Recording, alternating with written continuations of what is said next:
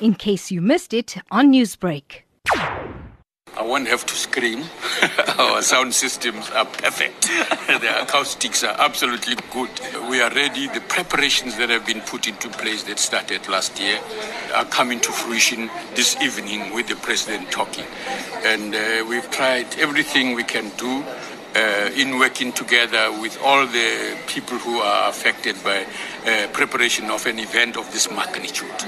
Uh, the safety of people and the impact on the social and business environment around Parliament are impacted upon by this uh, event. And so we have to work closely with the city and with the, with the province and nationally with many different departments so that together we can uh, uh prepare uh, the day as effectively as possible. Uh, nothing must be left to chance. Uh, we, it is also important to say that the reason I also mentioned the city is that the, the residents around uh, Parliament, who, people who work around here and some of them live around here, are going to be inconvenienced uh, for the period of the State of the Nation address. So we often wish to apologize to them that uh, this is only for this purpose. They know that, yeah. but it is never enough to say sorry. Just briefly, we'll have this inconvenience, but yeah. when it's over, uh, you'll get back to normal. It's, yeah. it's an important uh, communication to the public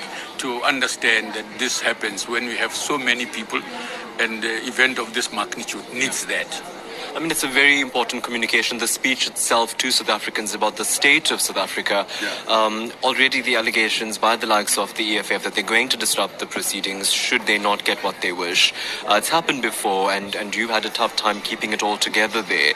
Um, when you take that into account, then today, are there any increased capacity or plans to try and you know bring more security and more stabilization to the house?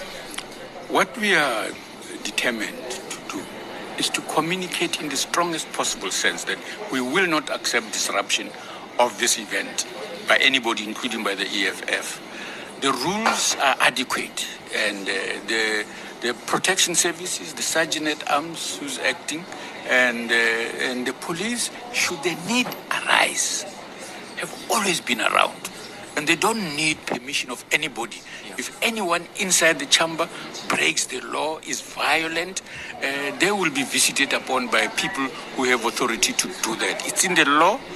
It is because we would like to ensure that uh, uh, nobody, uh, any member of parliament and staff member, is harmed by any of the people for whatever political reasons they have.